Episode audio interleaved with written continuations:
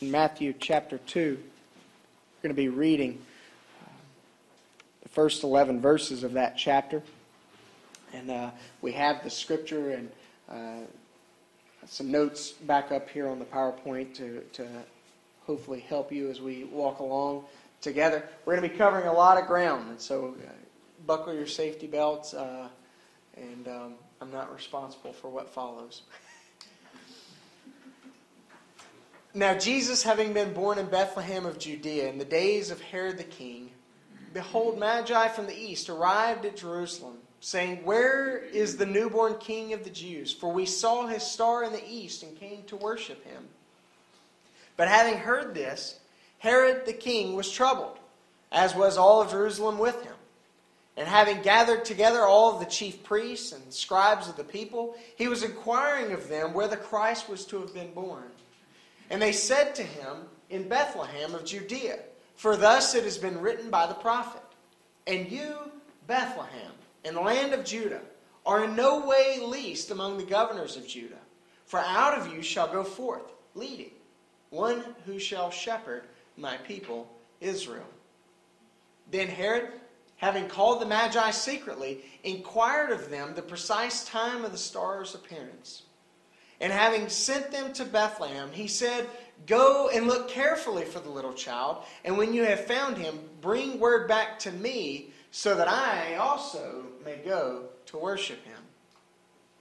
And having heard the king, they went away, and behold, the star they, had, they saw in the east was going before them until, having come, it stood over where the little child was. And having seen the star, they rejoiced with exceedingly great joy. And having gone into the house, they found the little child with his mother, Mary. And having fallen down, they worshipped him. And having opened their treasures, they offered to him gifts gold frankincense, and myrrh. Let's pray.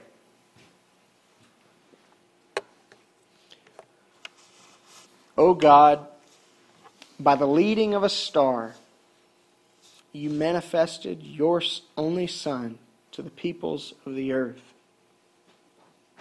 Lead us, who know you now by faith, to your presence where we may see your glory face to face through Jesus Christ our Lord, who lives and reigns with you and the Holy Spirit, one God, now and forever. Amen. You might have noticed that, unlike it's been for the last few weeks during Advent and Christmas the manger scene now has the wise men. The Magi have arrived.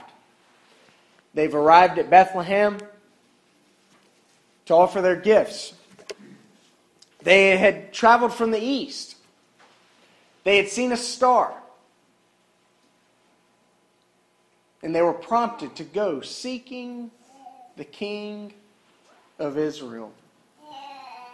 Tomorrow is Epiphany. a holiday in which we celebrate Jesus' manifestation to the Gentile world. He came to redeem the whole world, not just the Hebrew people. He came to be Savior not just of a nation, but of all nations. He came to redeem the whole world. He came offering you and me, though not born Jewish, life in Him. And we recognize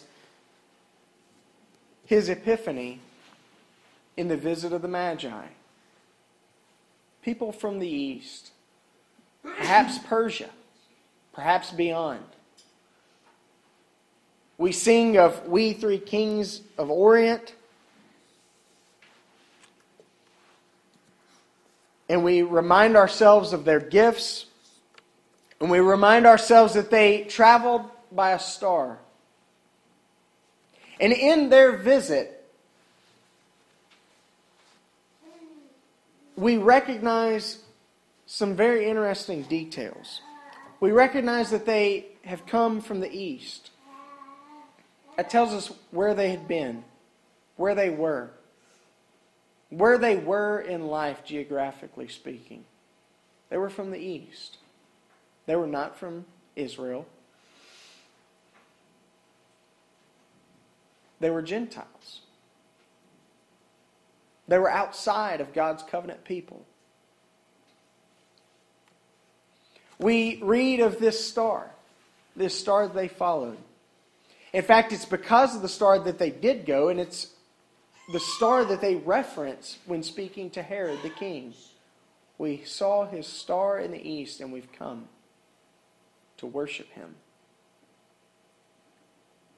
It's interesting that God used a star. Stars were what these men knew. Not anything particularly holy. In fact, if people started talking to you about following stars, you'd think they're pretty weird. But God used what they knew, used what they had on hand, and led them. These were not kings, as we typically think of kings. They were, these were wise men, magi, magicians. Looking to the stars, reading the prophecies. And something was happening in the world that these men outside of Israel recognized was significant. So they traveled. Their gifts. They opened up their treasures, the scriptures say, and they gave to him what they had gold, frankincense, and myrrh gifts fit for a king, gifts in preparation for one's burial, gifts used in worship. They gave to him of their treasures, of those things they had, those things they possessed, those things they had inherited or worked for. And they offered to him gifts appropriate for a king and the work he would accomplish in establishing his kingdom. Jesus spoke an awful lot about the kingdom. In fact, he began his ministry in preaching the good news. And that good news was a call to repentance. He said, Repent, for the kingdom of heaven is here. Jesus, in his birth and his epiphany, brings to us the arrival of a kingdom. He is our king, and he came to establish his kingdom. And that kingdom was one that Israel had awaited to be restored.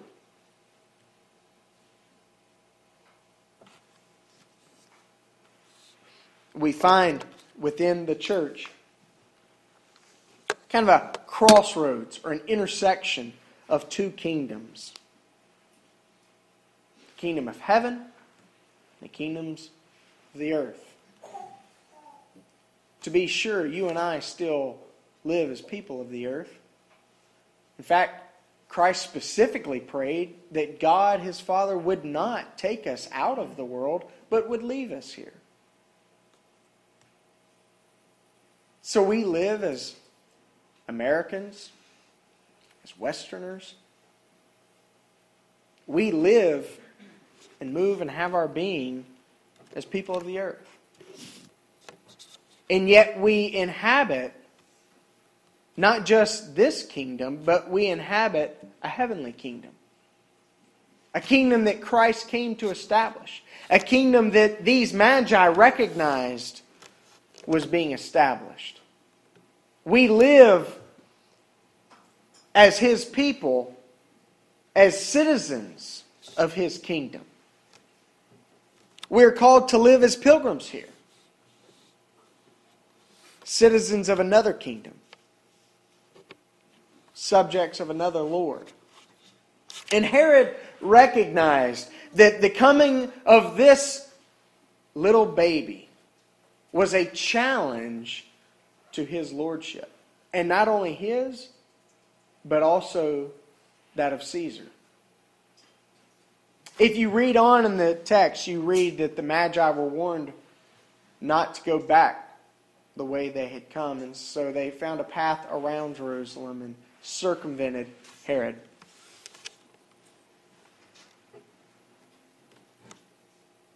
Joseph then is warned in a dream by an angel yet again get the baby, get your wife, and get out of here. Go down to Egypt. And in a rush, they escape what would become Herod's murderous rage to protect himself and his kingdom. I was talking with the, um, call them the Utes, because they're not youth anymore, they're young adults. Um, I was talking with the young adults on Thursday, and we are talking about how, you know, we think of Christmas as this sweet and joyous time, and that first Christmas was, it was a bloody mess. Herod slaughtering all boys two and under in Bethlehem. It was a time of people traveling to go pay taxes. Sheesh. There was movement, there was danger, there was fear. Could you imagine being woken in a dream by an angel? Get up, get your family, and get out of here. You're in danger.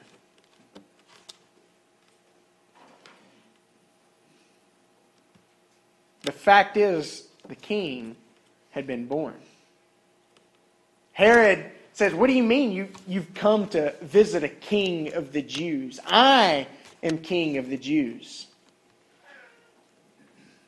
So he begins to plot and connive and call away secretly. And it's interesting, the verbs that he uses are specifically you go and search very carefully, and you find exactly where he is. In fact, in relationship to the star, he specifically asked them, Exactly when did you see that star appear? The king has arrived.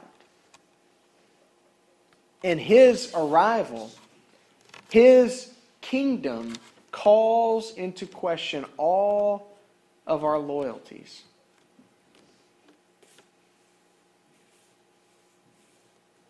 Every commitment we have comes under our commitment to Him.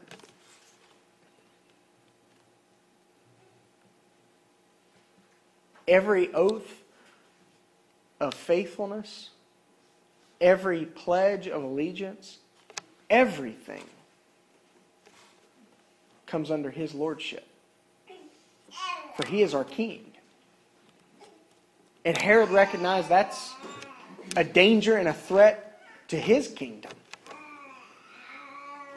Herod was living quite nicely in the palaces under Rome's authority.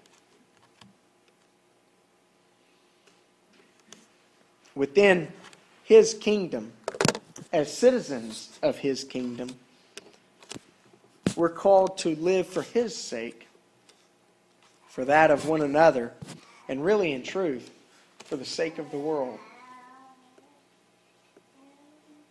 That's what Christ has called us to to live for others. Not for ourselves, not protecting what's ours, but to offer all of who we are, all of what we have to Him for His use. We're called to establish together, you and me, one another called to establish and nurture within the life that we share the love of Christ.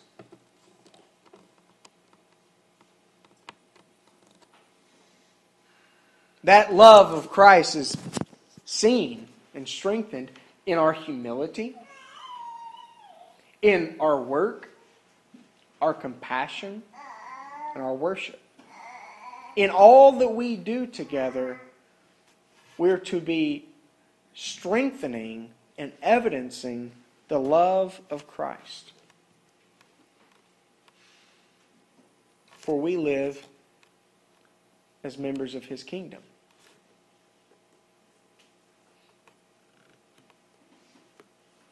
The Magi, they brought what they had.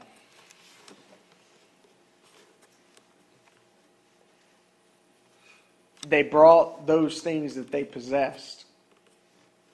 And it's interesting how the text words it. They opened up their treasures and they gave him gifts from those treasures.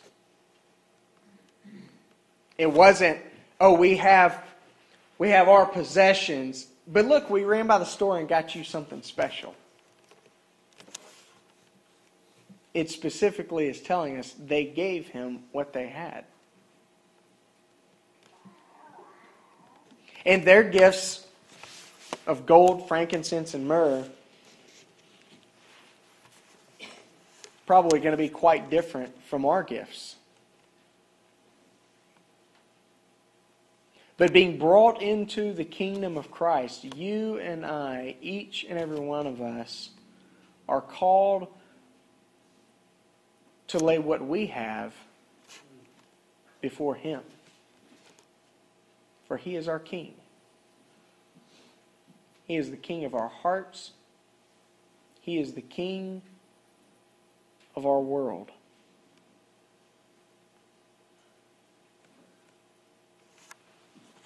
Our gifts will probably include our energy, our efforts, the talents and abilities that we have.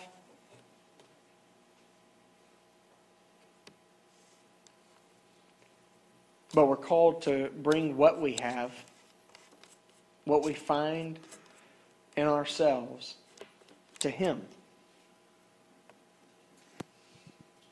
As a congregation, we stand at a, um, at a very interesting juncture in our history. We, um, for the last few weeks, last I guess, three, three or four months now. David mentioned to you our health team. And our health team has been evaluating what, uh, what we found through survey to be our, our um, greatest need as a congregation. And that was, interestingly enough, gift based ministry. Um, we have a lot of people who do a lot of things.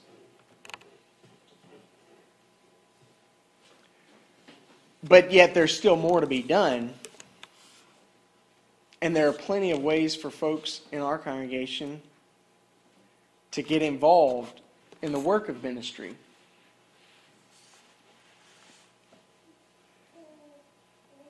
God's Spirit has enabled you, has enabled me to do a variety of things. He's wired us in different ways. He's created us differently. As we've lived our lives, we've come across different paths. We've been different places. We've had different life experiences. We're all variously different. And God uses all of that, uses all that we have our life experiences, our abilities, our strengths, our passions, the things we love, the things we hate. God uses all that to work through us for the sake of the world. And when we think about God, what are you wanting to do through me? What is it that you've equipped me for? What is, how is it that you've wired me? I, I want you to think of three specific things. They all begin with the letter H. Your hands, your heart, and your head. These are, these are things for each and every one of us to evaluate on a periodic basis, myself included. What are my hands? What are those things that God has equipped me to do? What are those things that I'm able to do?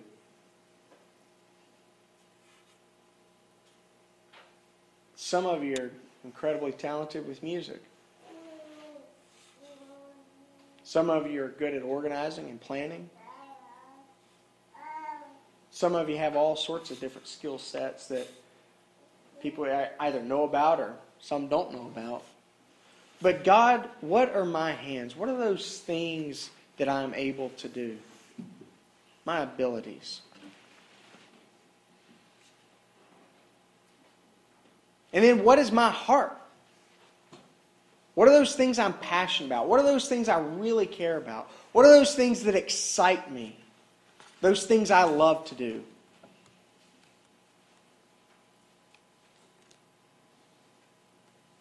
Because God is able to use all that. Especially if we will also give Him our heads. God, if you've gifted me in this such a way, if these are things that I really care about, how can I now intentionally and willfully use those things for your glory in your church? See, when our hands and our heart and our head, when our abilities and our passions and our wills are put together, suddenly things are getting done.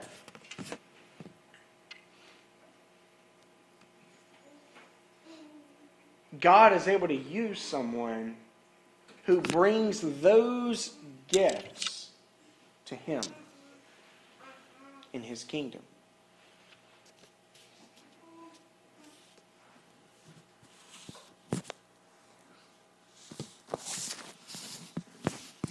My prayer for our congregation, and I, I'm starting to see it realized, is that there becomes a kind of a contagious excitement about what God is doing in us and through us.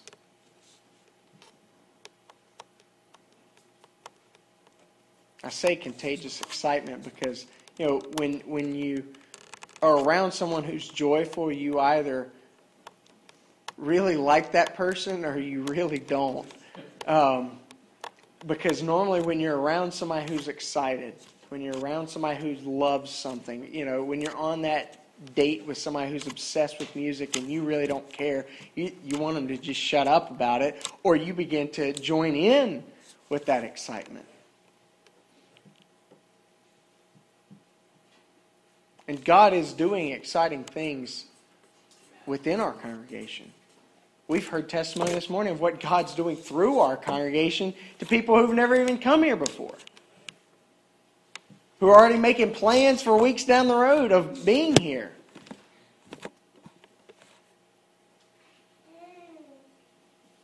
God's doing exciting things. We have reason to have joy. And my prayer, like I said, is that that excitement and that joy becomes so contagious within us that people, all of us, myself included, are thinking, how can I be used?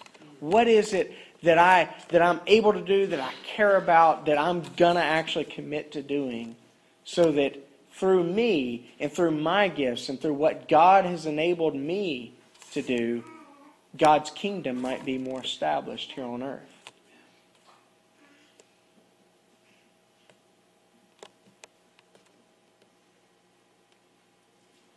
Uh, we're always um, accused of being, you know, crazy. Or that the churches. That's one of our. Um, it's one of one of our marks is we're maligned and ignored and thought of as being nuts.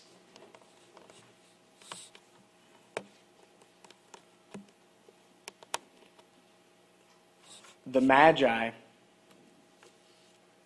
packing up, loading up the camels, getting together their treasures, following a star. traveling perhaps as long as two years. Because Matthew tells us that Jesus was not at a stable outside of a packed inn, but was in a house and was a child. When they show up, where's the king who's been born? We saw a star out east, and we've come. It's interesting. You you look at the uh, you look at the magi in any manger scene. They're always the ones that stand out the most. It's like whoa! They've got crowns on and long flowing robes. They're holding very. Normally the uh, the gifts are very odd looking. They're elaborate boxes with jewels on them. They stood out. Their faith was kind of weird following a star, traveling hundreds of miles. God's people um, are always a bit peculiar. After all, you're here every week. You could be tailgating, getting ready for the game this afternoon.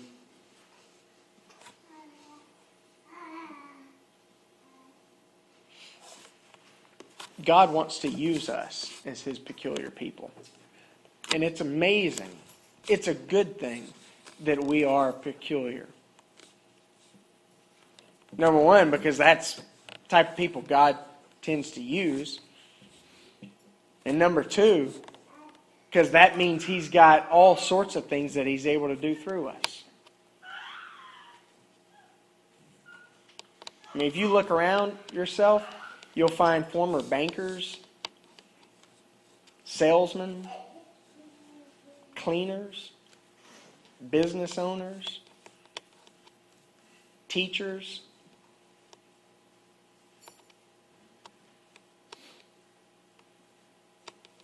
People who have made coffee for a living and people who don't like coffee.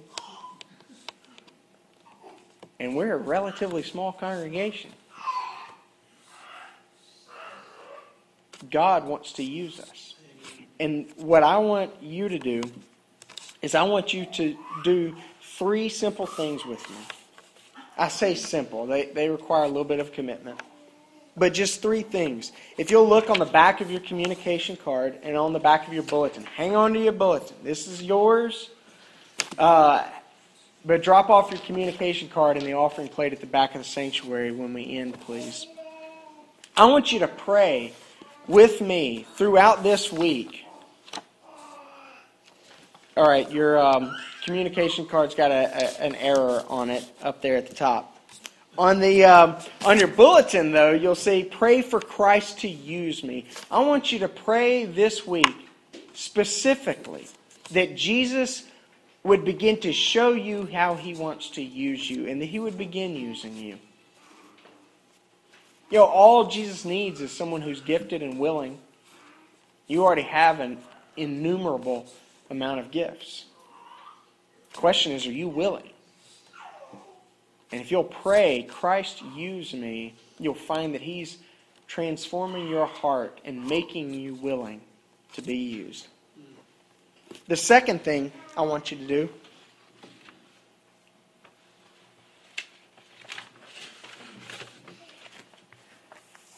is I'm wondering if you will commit to, um, to complete a questionnaire and bring it back next week for our workshop. Dave, will you help get these out?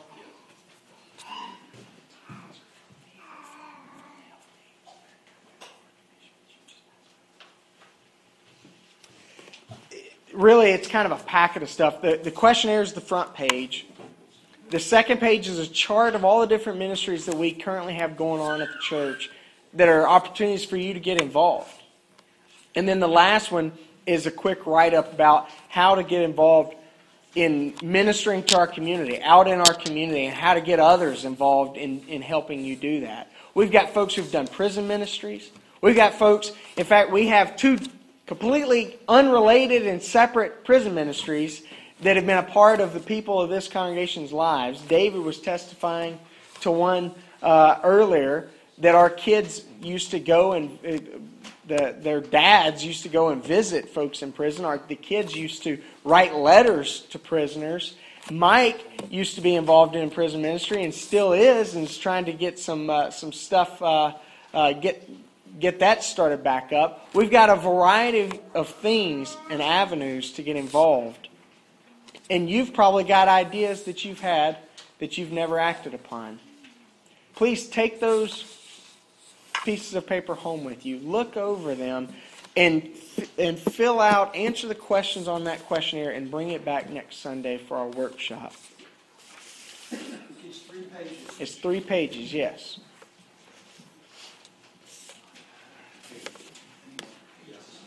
If you need help, if you're thinking, I don't know how to answer this question, I'm not sure about this, ask someone who knows you well or feel free to send me an email. Adam at faithmethodistchurch.org. If you want me to help you think through it, send me an email. Write me on Facebook. And then the last thing that I want to challenge you to do,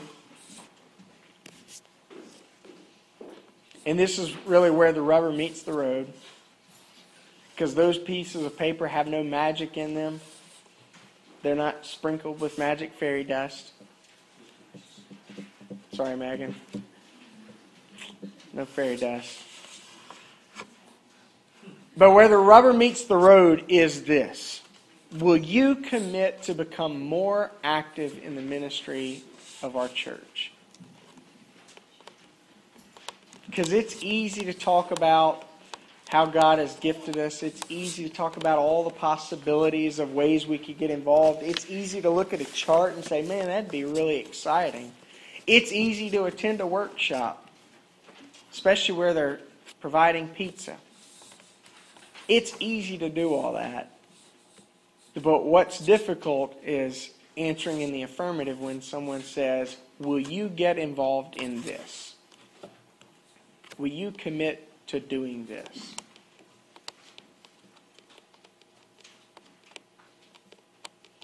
So I want to challenge you to put some real thought and prayer into this questionnaire, to attend next week,